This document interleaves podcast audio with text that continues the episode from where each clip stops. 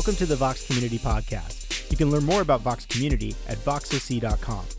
Join us on Sunday mornings at El Dorado High School in the Performing Arts Center at 9 and 11 a.m. You know, sometimes we run late just so that we can listen to the songs. And this is one of those days. I want to say good morning to everybody except for this section right here. Hey, we're glad you're here. My name's Mike. Welcome uh, to Vox Community. Um, we are big fans of, uh, of folks that have questions, and the questions we're getting are absolutely ridiculously incredible. And they keep upping their game, and they keep getting longer, and they keep requiring podcasts and teachings and so much time. So we're just going to go right into the questions this morning. So, good morning, Mike, Vox. Here we go. Fired up. There's the number uh, a couple of these are very, very serious, so be careful. Number one, you've often joked about Southern Californians, reaction to weather, in quotes, over the years. My wife of a year and a half and I went on a walk the other night in a frigid 66 degrees. She had a beanie and leg warmers on. These were real leg warmers, apparently. My question Do you know anyone in SoCal that owns or wears leg warmers? There's a lot writing on this answer. Now, my, I, I need to know from my Catholic friends how long is an annulment an option? Because I, I would say if you've only been married a year and a half, it's, it's not going to work. If, if 66 degrees requires a beanie and leg warmers, I really think that you will be divorced in the future. And um, I just, I, I want to spare you that grief. And so I think I, I, just think if you didn't know this going in, it's false advertising, and uh, I know some great divorce attorneys. So there, so there you go. No one's finding this funny. I find this very funny. You're like, no, no. That's funny. All right, here we go. No, I don't know anyone that owns leg warmers in Southern California. Okay, great. Skinny women do. That's fantastic the temperature of, of things should never be determined by you. Okay? The hotter person always determines the AC. Oh, yes. Oh, yes. Oh, yeah. Listen, I'll, we'll go to war on this. All right? See, do you see what I'm trying? I'm trying 66 degrees and a beanie and leg warmers. You see, I'm, I'm just trying to prevent this. Oh, could be a catastrophe. All right, next. I really thought my answer to that was funny, and no one else did. This might be a weird question, but after the sermon last week, we talked about communion. It made me think about my own heart when I take communion. Even as a Christian, sometimes I don't want to take communion because I feel unworthy or I feel far away from God. Instead of wanting to come to the table, I want to just sit stubbornly in my chair and do nothing. Is it wrong to skip communion, or should I just suck it up and go in obedience to God? P.S. It has nothing to do with gluten, I promise. Sincerely confused Christian. Oh, I love it. Okay. Is it wrong to not take it? No, it's not wrong to not take it. I mean, there's no command that says you got to take it every week. However, if the reason you're not taking it is because you don't feel worthy, then on those weeks, most particularly, you need to take it. Because it is precisely at that moment that you appreciate it for the grace that it is. Anytime, I would, I would actually flip it and say, anytime you feel worthy, be, be careful. If you feel unworthy, that is exactly, exactly, exactly the humility that Jesus is looking for. So, so please hear me. Please hear me. There is no one worthy that comes to that table. Sometimes we come out of obedience. It's just, God, I'm here to honor you. Sometimes we come out of need. God, I need to be reminded. Sometimes we come because we're declaring that God's grace is big enough. And that's what that is. If you come feeling unworthy, that is precisely why this is a gift and not a requirement. So I love that. I'm sorry you feel that way. So, and, and listen, sitting stubbornly in your chair, I think we all understand that. We get that. These are comfy chairs. But if it's the unworthy bit, man, I want to go to war against that, and so does Jesus, because that is so not of him. Great question. Next. Hey, Mike. When I was growing up, the non denominational church talked all the time about the prayer, right? The magic prayer. You know this? You know the one about Jesus coming into your heart, which is interesting. The Bible never uses that language. Well, now I have a, a six year old who hasn't prayed the magic prayer, and parents are asking if she has prayed the prayer. I read about friends who celebrate their prayers on social media. I just don't think faith operates this way. Could you break this down? Where did the salvation prayer philosophy come from? Should I be worried about my child's salvation? Are there any books I can read to help me understand? Was that okay? That must be it. Okay, first of all, praying the prayer means nothing if it is not followed by a deep and progressively growing faith and allegiance to Jesus. In other words, there is nothing in the New Testament that simply says, pray a magic prayer and you're in. And then you could have nothing to do with Jesus the rest of your life, and you've gotten in simply because you were six years old and you said some magic words. That is not in any way, shape, or form how faith is presented or salvation is presented in the New Testament, correct? It is indeed grace, but it is through faith. And faith is not an intellectual word, it is a trust word, it is an allegiance word, it is a confidence word, it is an action word. And so, yes, in the same way that I can sit before, uh, how can I be over time already? In the same way I sit before um, like a, a, a pastor and I repeat words and I'm now I'm married. That marriage is only real insofar as we then live as a married couple in allegiance to each other. It doesn't matter if we said the magic words or not, right?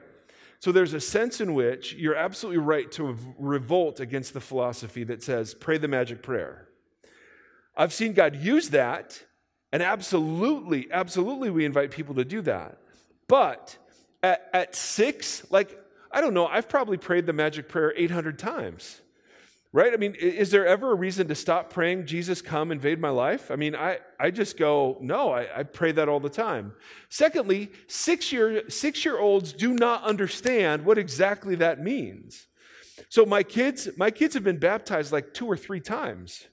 They were baptized once because everyone else was doing it, and I'm okay, and then they were baptized again when they understood it. And, and I'm not going to like punish them for that. So if they want to pray the prayer, great. If they don't want to pray the prayer, great. I told my seven year old when he was seven, hey, if you don't follow Jesus, I will love you anyway. I want you to follow Jesus. I hope you follow Jesus, but you can't follow Jesus because I want you to. You have to come to believe it yourself. And now, as an almost 14 year old, right? He, he is beginning to now place faith upon himself, meaning that don't worry about whether your six year old has prayed the prayer or not.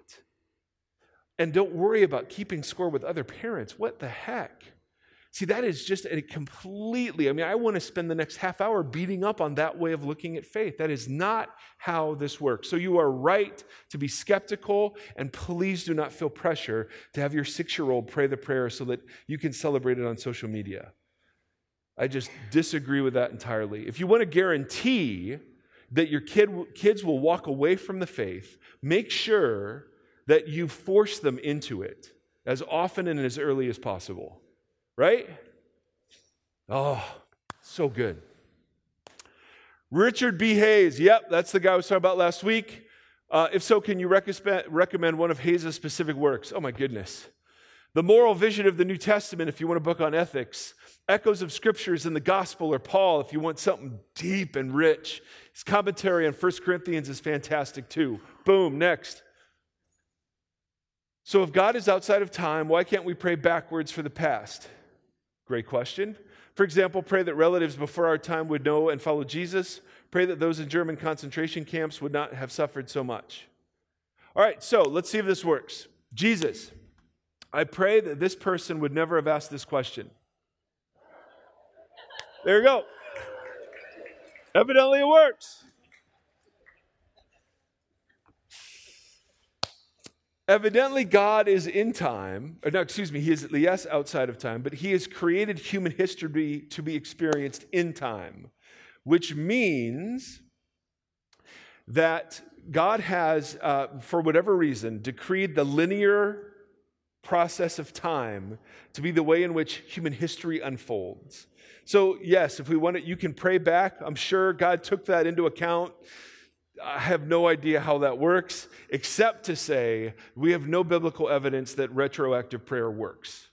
We have all kinds of biblical evidence that, like, ahead of time prayer works.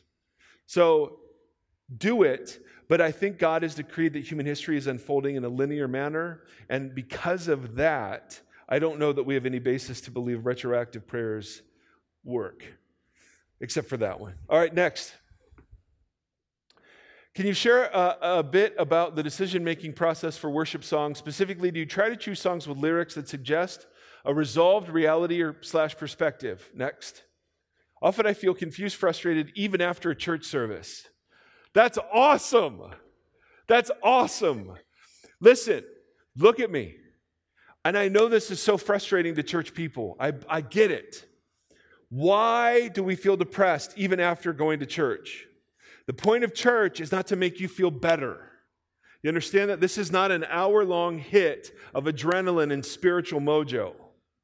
If you feel wrestling, if, if you've been provoked, if there's tension, that is a great thing. Because that means then the rest of your week is spent chewing and wrestling and working and out. The last thing we want you to do is just wrap a pretty red bow on this thing and then go do your week. The thing we want to happen is that you are chewing on stuff. I don't know how to resolve this. Yes, yes, yes, that is beautiful. And some people hate this. And they'd rather just go to the big shiny lights and the big smoke and the and fantastic. There are hundreds of churches that do it that way. So I get that sometimes you feel confused even after church. Yes. And the the counter is, well, can't we do that sometimes? So I don't know where this question is going. What does it look like for you to pick songs that encourage people to submit to the promises of God while also reflecting the truth that many people may feel disconnected from a place of trust, confidence, and general desire to worship? Next, I'm rereading this message and it's pretty convoluted, but basically, what does it look like to balance trying to bring people to a place of connection to God while also acknowledging that many people aren't at the place and still desire to worship? Thanks. Great question. That is the hardest thing we're trying to balance in our community. Because on the one hand, we don't want to do hype and so we give great permission for people just to kind of sit and watch. But then when everyone's sitting and watching, Izzy's up here feeling like no one's worshiping. And, and so we try to walk this line between engaging folks and giving permission.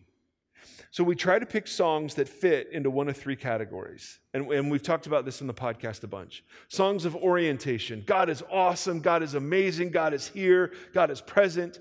We pick songs of disorientation. Where are you? What's going on? You seem far away.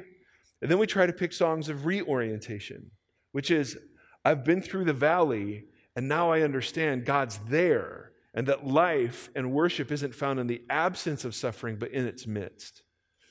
And so, so, so, as we try to balance our worship music, we're trying to keep those three categories here because those are the three kinds of people sitting in our community. Some of you are just here because you're like, yes, yes, yes, I just need encouragement today. I need wisdom for today. I need blessing for today. Some of you are here and you're like, my goodness, my life's a mess. I don't understand this, God. This thing, I, I, this thing is, I have no clue. And then some of you are here and you're like, man, I know exactly what that feels like, but God is still good. But my declaration that God is good on this side of it is way different than the declaration that God is good on the first side, on the front side of it. Make sense? So we're trying to do something that I have not tried to do at other uh, places, which is try to balance some lament, and people just aren't used to it, some disorientation, some non hype, along with some of the classic sort of de- de- declarative worship songs. Does that make sense? Does that help a little bit? All right, I don't know if we have any more.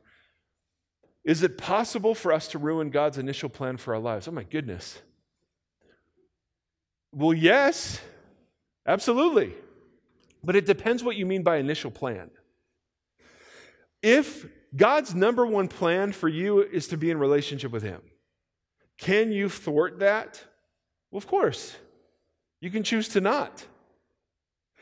If you mean by initial plan like one spouse, one car, one job, one college, one thing, I don't think God's plans are that specific. So I, I think that no, you can't thwart his initial plan in those regards. I think if, if you dated somebody you fell in love with and then you broke up and then it's 10 years later and you're like, oh, did I miss my soulmate? No. There's no, there's no soulmates out there. There's no just the one person. So I think we spend far too much time trying to discern God's one secret will as opposed to learning discernment and wisdom as the way the scriptures teach. So, is it possible to like reject God's purposes for you? Of course. Absolutely. That's why there's so many warnings and encouragements to repent, to submit to God, to follow Him, to worship Him. Absolutely. But you cannot ruin His love for you. You cannot ruin the grace that's extended to you. You cannot ruin how far He will go after you. You, cannot, you can ruin none of those things. Does that make sense? Man, that, these are so good. All right, I hope that's the last one. Tell me that's a yes. Matthew chapter 5, let's go. Man, I'm running late. 10 minutes over on the questions. It's your fault. It's your fault. And do you know how hard it is to try to answer questions like that quickly, intelligently, and in, in some way helpfully? Do you realize the training I had to go through to become like this? All right, we're studying the manifesto of the revolution, otherwise known as the Sermon on the Mount. Matthew 5, Matthew 6, and Matthew 7. And, you know, at our pace, who knows how long this will take to get us through. Because I know that you remember everything we talk about from week to week.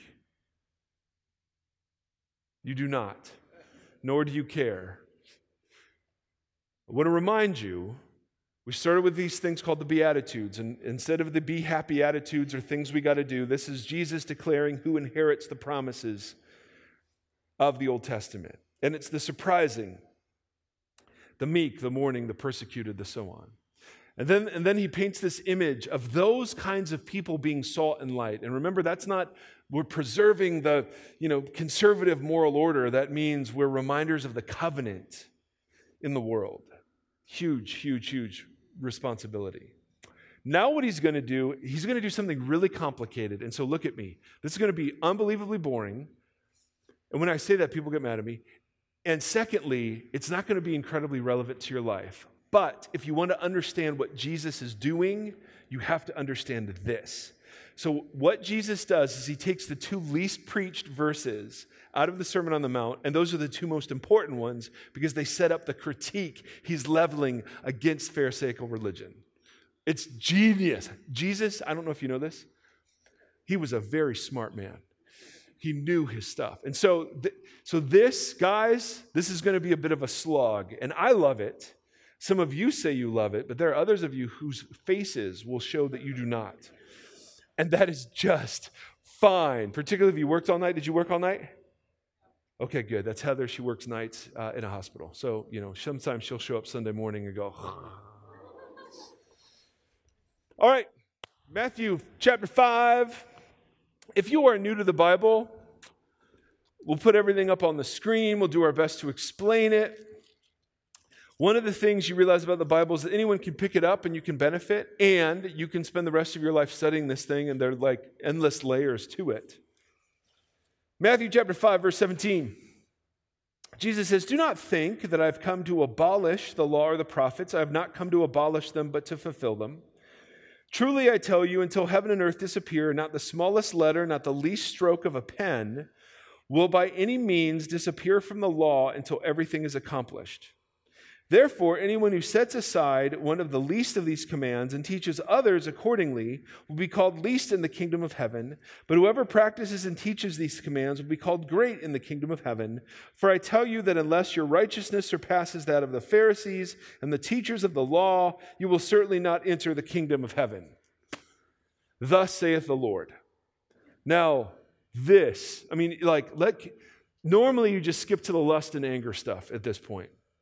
But what he's doing here is he's cueing us to the kind of discussion we're about to have. And it's utterly brilliant, but it's going to be a bit of work. So we're going to go one verse at a time. Matthew 5 17. All right.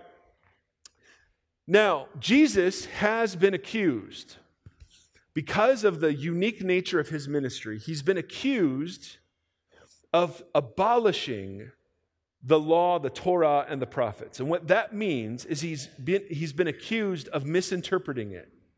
He's been accused of nullifying it. He's been accused of not obeying it. Okay, so what Jesus is doing is he's announced blessing upon the least likely, and then he's now going to engage in a systematic defense of his ministry and approach and totally undermine the Pharisaic practices of the day. It's beautiful and it's genius.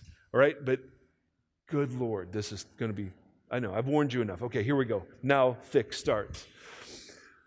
Do not think I have come to abolish. The word abolish means to cancel out or nullify the law or the prophets. Remember, in Jesus' day, people were Jewish. And what they would do is they would engage in these incredibly sweet Jewish rabbinical debates. And if you wanted to call somebody a heretic in Judaism, you wouldn't use the word heretic. You would say you are abolishing Torah. You are nullifying Torah. You are canceling Torah. What that means is you are wrongly interpreting it. Okay? And that interpretation could be in terms of what you're teaching verbally or in how you're living.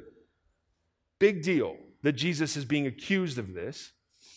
He says, Do not think I've come to abolish the Torah or the prophets. I've not come to abolish, but to fulfill them. Now, fulfill them doesn't mean like there were all these prophecies and Jesus fulfills these prophecies.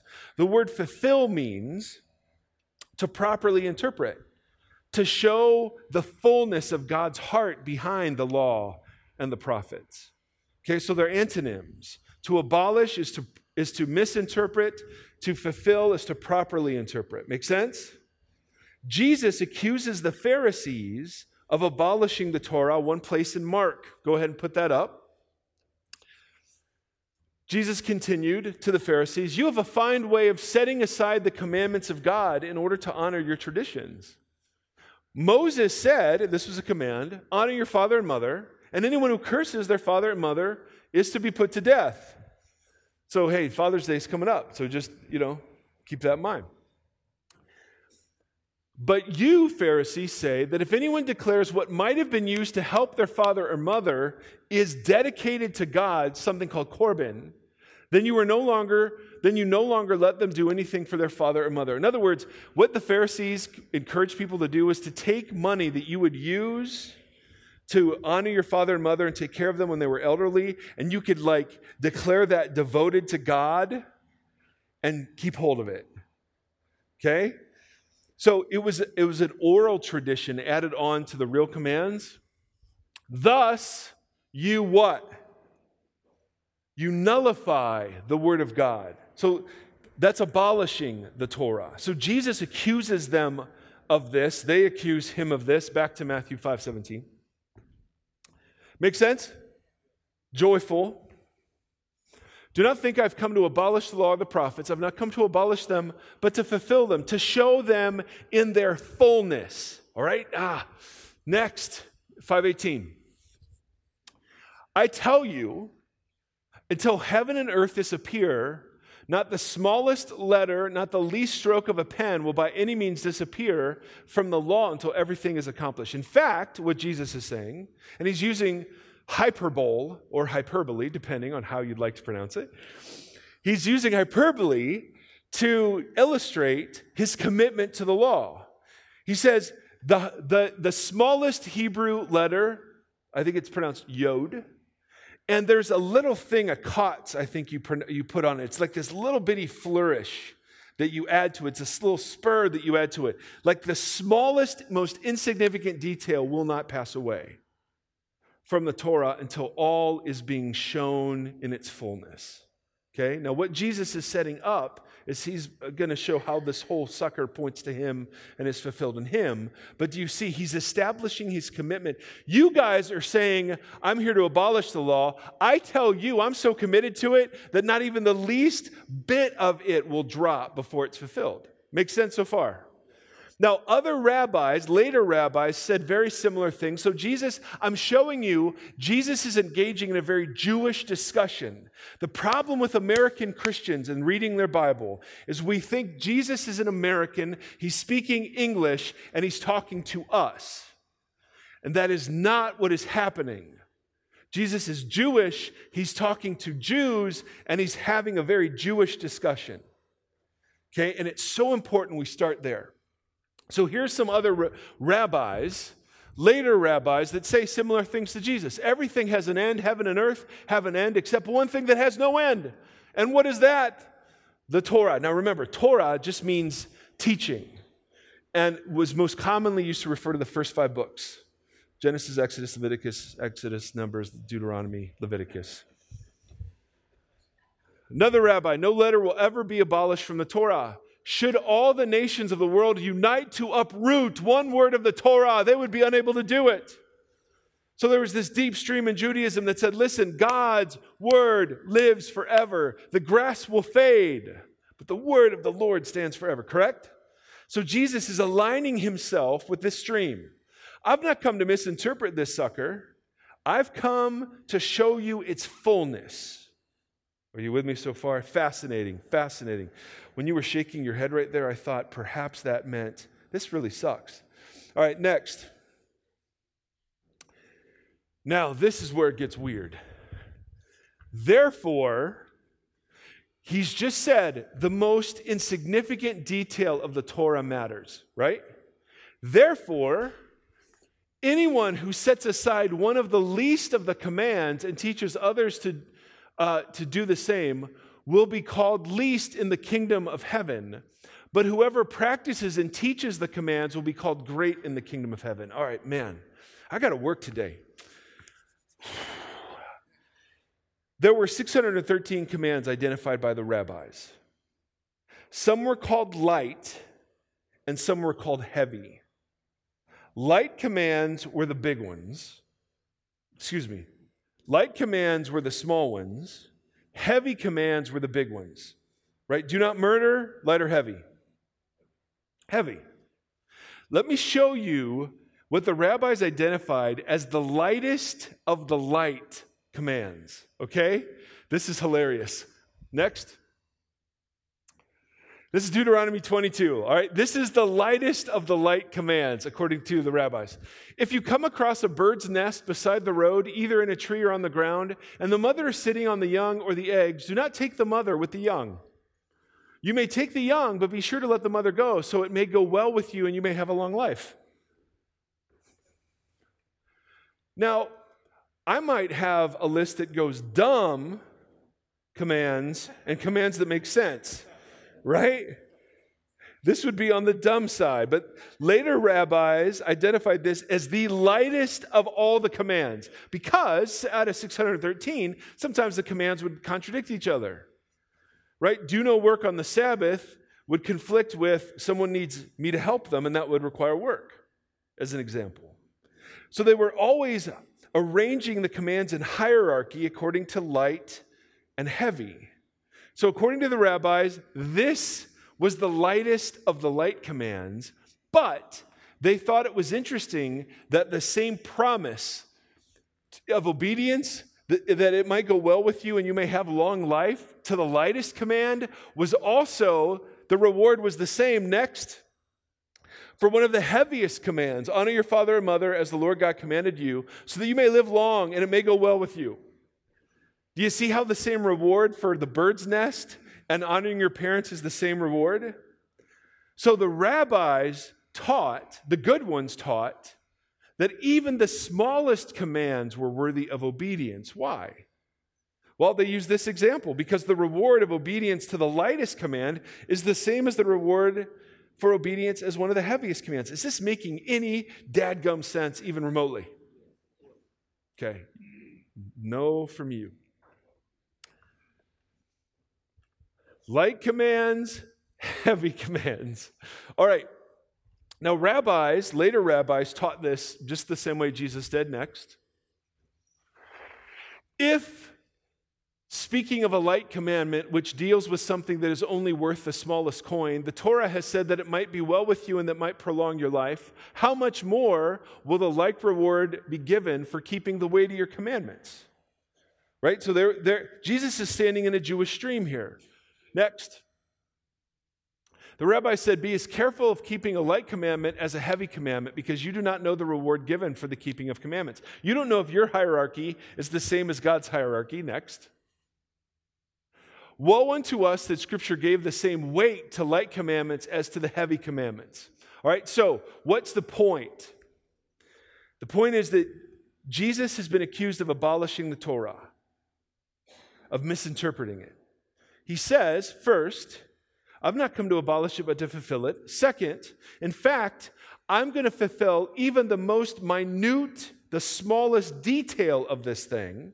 And again, fulfill doesn't mean like prophetic fulfillment. Fulfill means show the heart of it, show it in its fullness.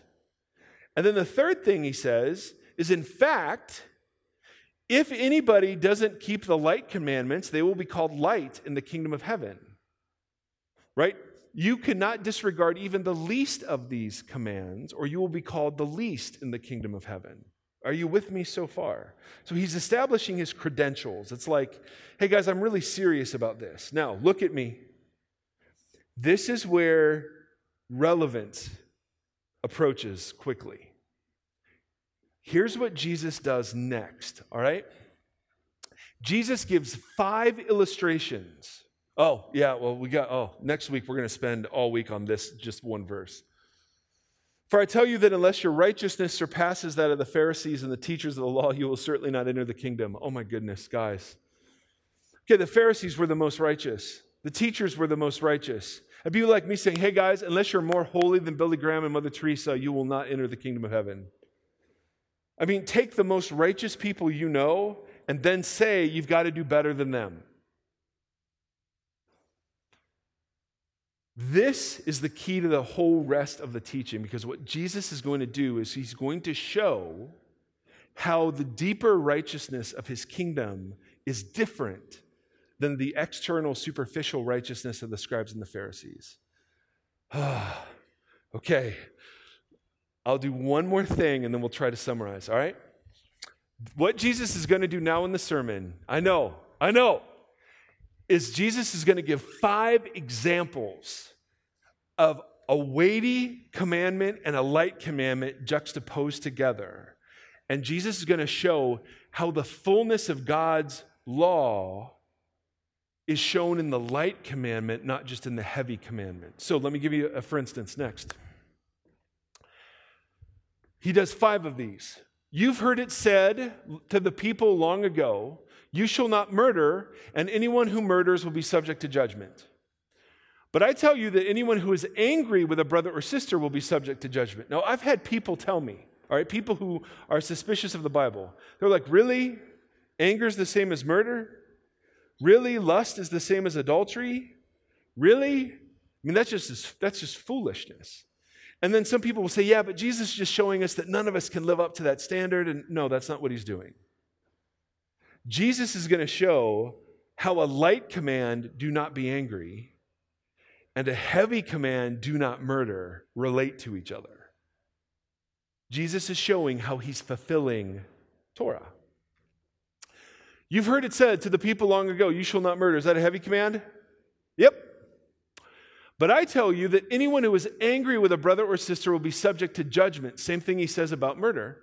Again, anyone who says to a brother or sister, Racha, which we've all said in our cars,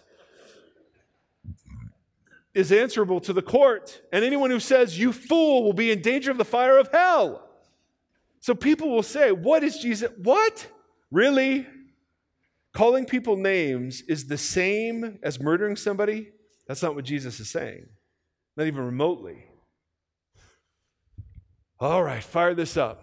Next slide. Here's the light command do not hate a fellow Israelite in your heart. Here's the heavy command you shall not murder. What is Jesus saying? What is Jesus saying? What does he say? All right, I will answer this question clearly. He's saying that they both matter, and one leads to the other. The light one, breaking the light one, always leads to breaking the heavy one. Okay? And the deeper righteousness that God is after is not a righteousness that goes around saying, hey, I haven't murdered anybody, but it's actually a righteousness that cares about the heart posture that leads to murder. Make sense? I mean, we can deal with the murder rate in America by dealing with the anger problem. Would you agree? Yeah. If, if people worked on getting rid of anger, there'd be less murder. So, what Jesus, oh, this is so good. So, so this is, uh, I'm sorry this is so confusing for some. Next. Now, this is a later rabbi who is doing the same thing that Jesus is doing.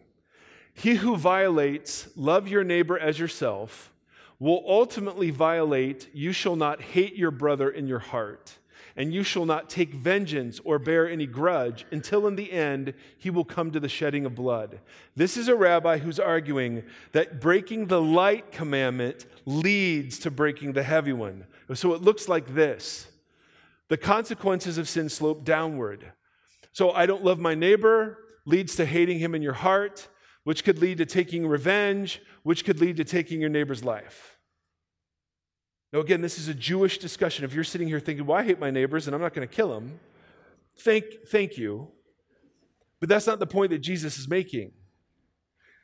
Jesus says, I've not come to abolish Torah, but to fulfill it. Number one, it's not going to go away, even in the smallest detail. Number two. Number three, the least commands if you want to be least in my kingdom, then, then don't pay any attention to the least commands. But I tell you that your righteousness has to surpass that of the scribes and Pharisees. Now, what's, what's he mean by that? Okay, simple. Let me give you five examples. You have heard it said, don't murder. Heavy command. I tell you, if you're angry in your heart, light command, you're subject to the same judgment. That doesn't mean the two things are morally equivalent, right? Murder does have more significant consequences. But he is saying what? that what Jesus is showing, look at me, is that the goal of following him is the transformation of the heart and not the modification of behavior. It's not enough to go around not murdering. God's heart for people is to not hate and to not be angry. Do you understand this? It's not enough just going around saying, Hey, I never committed adultery and think you're righteous because of that. No, no, no. What's Jesus want to deal with? Transform your heart so that lust is where, which is where adultery begins, is dealt with. Am I making any dadgum sense? A little bit. Okay, well, I don't, okay. All right, because you keep getting lower in that in that seat. I mean, there was up, that's where we started, and then the longer the thing goes, the more horizontal. And I don't listen, I don't blame you. See Bria? Look at, I mean, that's almost stretched out. This, I mean, just even teaching this stuff is thick, let alone trying to hear it. But Jesus is going to do five of these. And these are so misunderstood because people think he's introducing new laws. Okay, so okay, so yeah, murder is wrong, so now anger is wrong. Uh, adultery is wrong, so now lust is wrong. No, no, no, no, no. He's showing what the fullness of God's heart is, and he's doing it in two ways. First way, he is showing that the goal of apprenticeship to Jesus is the transformation of heart. But the second thing he's doing is he's undercutting any basis for self righteousness. Correct? And the Pharisees' program, at least the way some Pharisees expressed it, was built on self righteousness. See, if, the, if God's heart is only don't murder, well, okay. Done. Do not commit adultery. Okay, done. Don't be angry. Don't, lu- don't lust. Right? Don't manipulate your words. Let your yes be yes. I mean, do you see what he's done? He's given us the positive picture of what it's like in God's kingdom to be right with him, namely the transformation of heart. What do most Christians settle for? We think it's about transformation of behavior. So even people outside the kingdom will be like, yeah, yeah, it's a bunch of rules. I can't drink now, and I can't have sex now, and I can't do drugs now. And it's like, that's really not the point of the thing. There are plenty of moral codes in the world. Jesus is inaugurating something, I mean, he's really trying to get rid of what makes us religious the attempt to justify ourselves. And he simply says, No, no, no, no, no, no, no, no.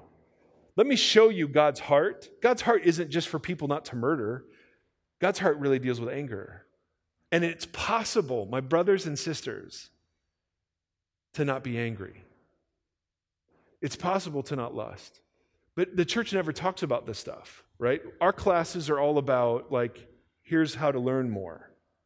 No one has ever had a class that says, okay, here's how to overcome anger. Here's, here, here's five week class on, on how to bless your enemies. Right? We don't do that stuff. We're much more interested in just what we can observe. But not only that, and this is where, man, I get punched. It's not only that he's doing that, but now he's revealing that none of us have any claim of righteousness before God, right? I mean, so I always say, I'm the biggest sinner in this room. And it's true. Physically, it's true. And every other way. Spiritually, it's true. I really am the biggest sinner in this room. I am absolutely. If you think you're unworthy, no, no, I've got, I've got stuff that makes me way more unworthy than you. Don't even try to compete with me. And how can I say that? Well, Paul said it about himself, but how can I say that about me? Simple. All I can observe about you is the externals. And you all look great. You all look very obedient and holy. But what do I know about me? Anger, lust, control, pride. I mean, you just go down the list. That is why Jesus will say things later in the sermon like, hey, hey, hey, if you're going to go confront somebody about their sin, make sure you see their sin as a speck of dust and your sin is like a two by four. Why? Because your sin is the only sin you know for sure. Everything else, well, it, it seems like that's a speck.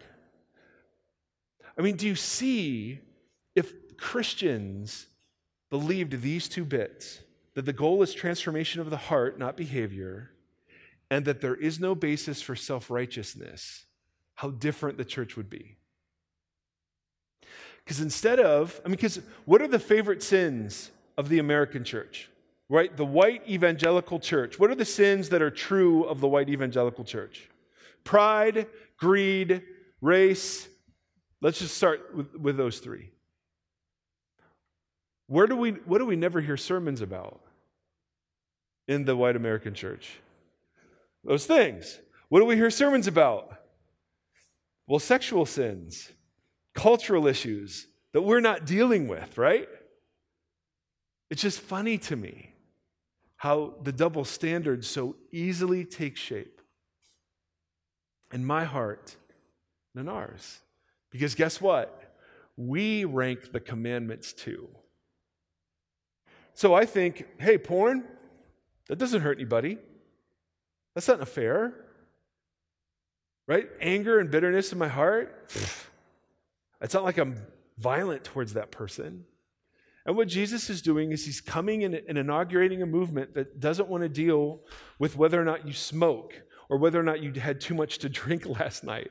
He wants to deal with what sits in our hearts, which is far more scary. And when that is dealt with, oh, the behavior takes care of itself. It's like dieting, my brothers and sisters. It's not enough for me to flee ice cream. Oh, it's so difficult. It's so difficult. I want to get to the place where I love broccoli. Do you understand the difference? I'm not at that place. I'm not even close to that place. But do you understand? It's not enough just to say, nope, nope, nope, nope, nope, nope, nope. It's a far different and better thing to say, oh, yeah, that's, that's it. See, what God wants to transform is your desire. And no one ever talks about that. It's not just your behavior, but that you actually want the things that God wants. Now we're cooking. And behavior takes care of itself, correct?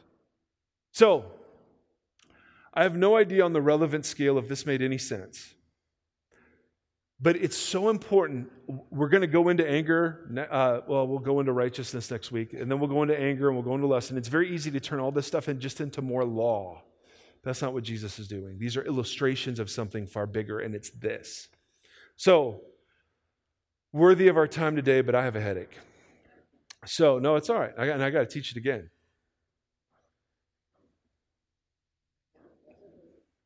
So, I'm going to pray.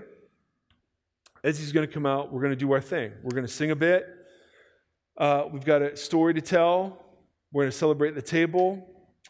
Um, but I want to just, I, I want to spend a moment just praying God would speak to us.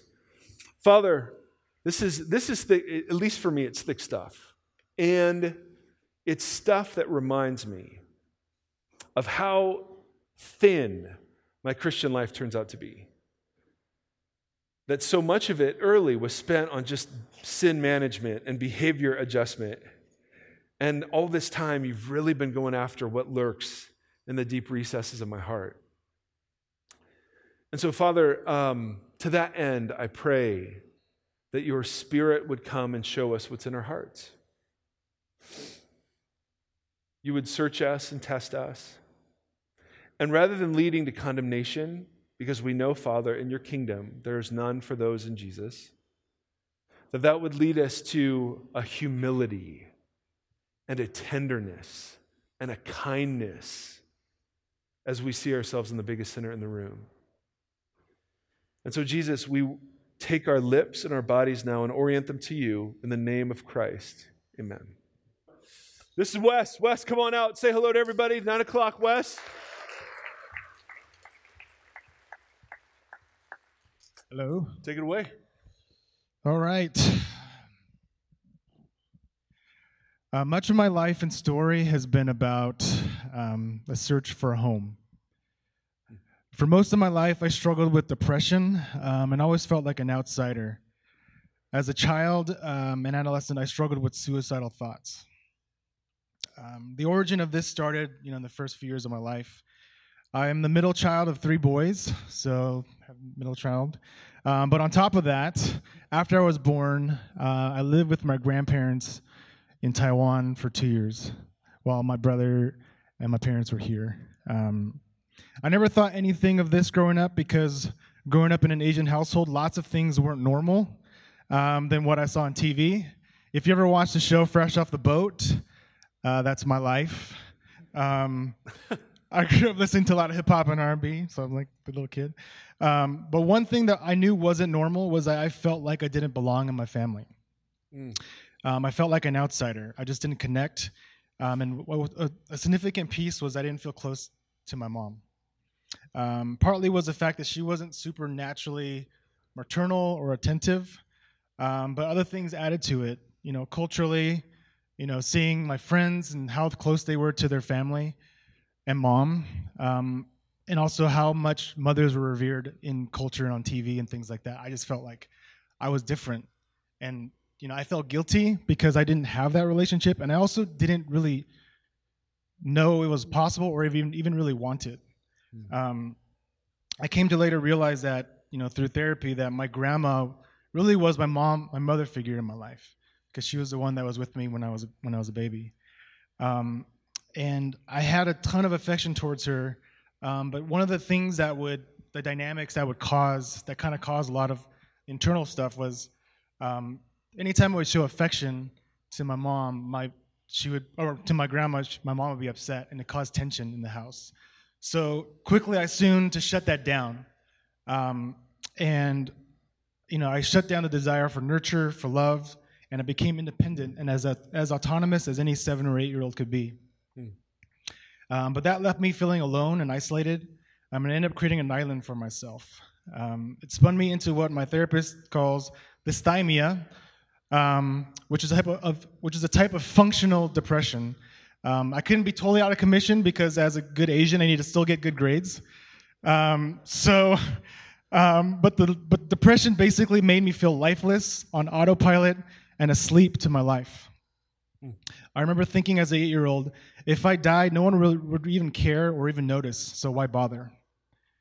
Um, fast forward to when I became when I came to Christ or after high school, um, I was only Christian in my family, and one of the biggest struggles I had was believe was was believing and experiencing God's love for me um, and acceptance of me.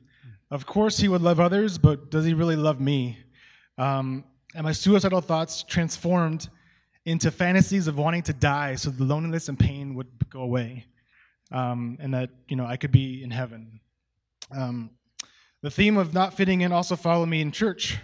Um, i found myself at a lot of white churches and you know part of the kind of christian subculture but i always didn't feel white enough or cool enough to be part of that subculture.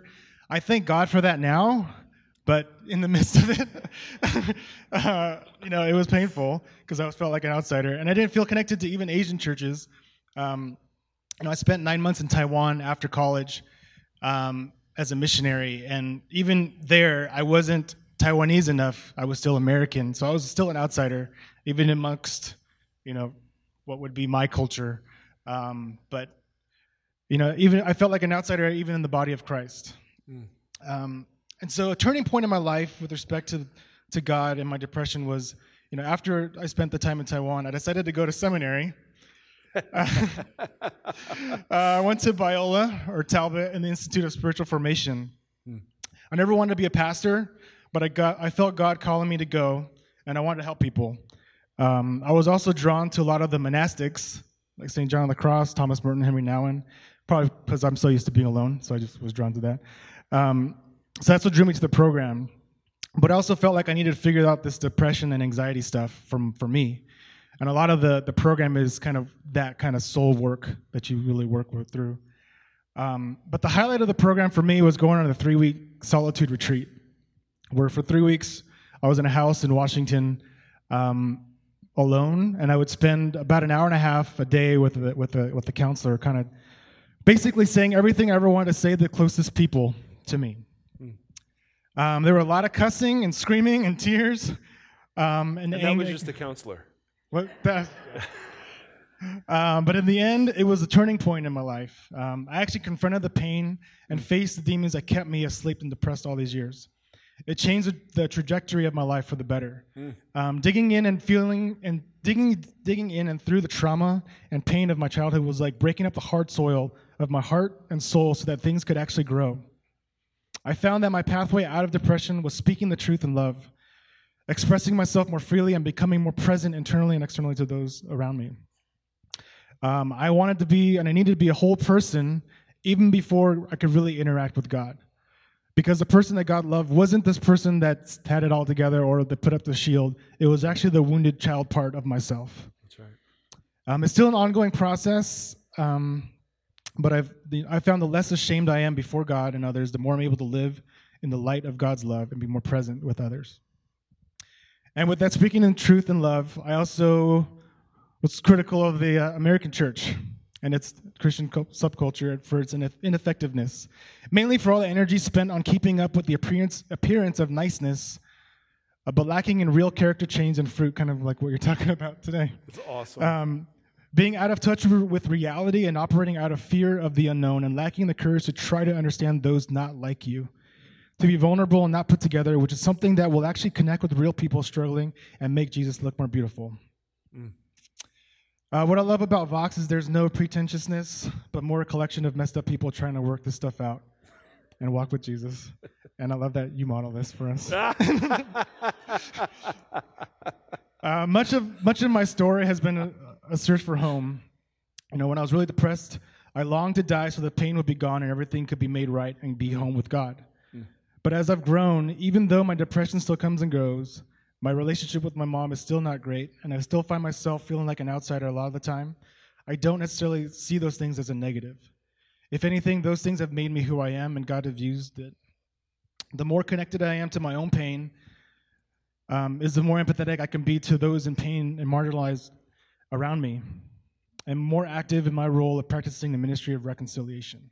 Come on. I don't I no longer want to die so that I can be home, but I want to make my home right where I am to remain awake and help do the work to actually bring heaven to earth. I truly want to live. Come on. Wow. Bro. No, no, hugs. We hug in here. I don't know how you do it in Taiwan. Bro, that was great. Oh my goodness. Dang, that's the stuff. That's the heart of our church right there. There it is. So, um, what we do now is in response, uh, we do our own work and we have our own honesty. And so we invite um, everyone to the table, and uh, gluten free invitees are over there. Uh, but everyone else, worthy, um, unworthy, walking, celebrating, dancing, crawling, uh, however you come, Jesus receives you. And, um, and also, we take prayer requests over on these wood boards. You can just take some parchment and write down some stuff, good or bad, that's going on. And we're honored to pray for that, to celebrate with you. Or to grab a bit of the robe of the prayer shawl that just symbolizes our desire for healing, the way that a woman grabbed the hem of Jesus' robe. And then we have participation boxes around the room for those of you that are warring against consumerism and fighting for generosity. But this is our time. This is the kind of the point of the service that we come and celebrate the table together. Uh, because uh, we're, the table's the only thing big enough to hold a collection like this of people of various backgrounds, various political beliefs, various the- theological differences. It's the only thing big enough to hold us together. And so I want to pray, and then Izzy hopefully will do her, all her songs now. It'll be glorious. She'll yell at me between services. Lord, forgive Izzy for her anger in her heart. that can, can lead to murder. We just don't want any of that. oh, man, Wesley's story. I think we all can relate to that image of having our hearts sort of broken up so that something can grow. And help us, Father, to open ourselves to the work of your Spirit in that regard. And so we come now, we sing, we worship, we pray, we ask, we cry out, we take the cup and we take the bread. And we do it, God, to open ourselves up to you again and again and again. So in the name of Jesus, we come. Amen. Well, hey, everybody, go ahead and stand up. Let's wrap this up because we've got raining down. I mean, it's a good day for leg warmers. Ladies, it's a good day for leg warmers, right? Okay, bless you. I'm, you know, I got to say, I am super impressed that more of you are not asleep in bed right now. I'm just, I was thinking, I mean, I think I've lowered my expectations uh, to the point where I thought maybe there'll be 30 people here. Look at you. Look at you. It's fantastic. If you're new, yes, clap for you. Clap for you. You did it. God smiles. If you're new, man, I'm so sorry. It's a tight ship. We'll do a better job next week, I promise. We'll just we'll get better. Um, anyway, if you want to find out more about us, go to voxoc.com. We've got a new to Vox dinner coming up at our house. Uh, I don't know, several weeks or so, and you can find out more about what we're about. And um, I think is next week's Father Day, Father's Day. All right, so it'll be light. Mother's Day is traditionally like all the moms are dragging uh, dads. What do you want for Father's Day? I want to sleep in and not go to that ball guy. So. Um, to entice you, we're having a, and we, it's been a while, a shaved ice social. It's a shaved ice social again. Uh, so that's that's a big deal, guys, around here. Um, other than that, go in God's mercy and grace. Let me pray for us as you go. Say hello to somebody as you leave. There's some really nice people around here. I know it's shocking, um, but uh, let me do our blessing. May the Lord bless you and keep you. May the Lord shine His face upon you and be gracious to you. May the Lord lift up his countenance to you, and may he give you peace in these days. Amen and amen. Thank you, my brothers and sisters. Great, great morning. I'll talk less next service. It'll be glorious. Rain down. Leg warmers, rain down. Rain. We need more Mohawks around here. Mohawks. We need more of them. Thanks for listening to the Vox Community Podcast. You can join us on Facebook at facebook.com slash Vox Community. Participate in the Vox community at voxoc.com slash participate.